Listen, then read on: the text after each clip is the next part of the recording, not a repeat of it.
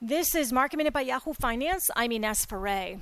Markets are mixed today. Eastman Kodak is under pressure after getting hit with its first class action lawsuit regarding the jump in its stock price prior to the announcement that it was going to be receiving a loan to make ingredients for COVID 19 drugs.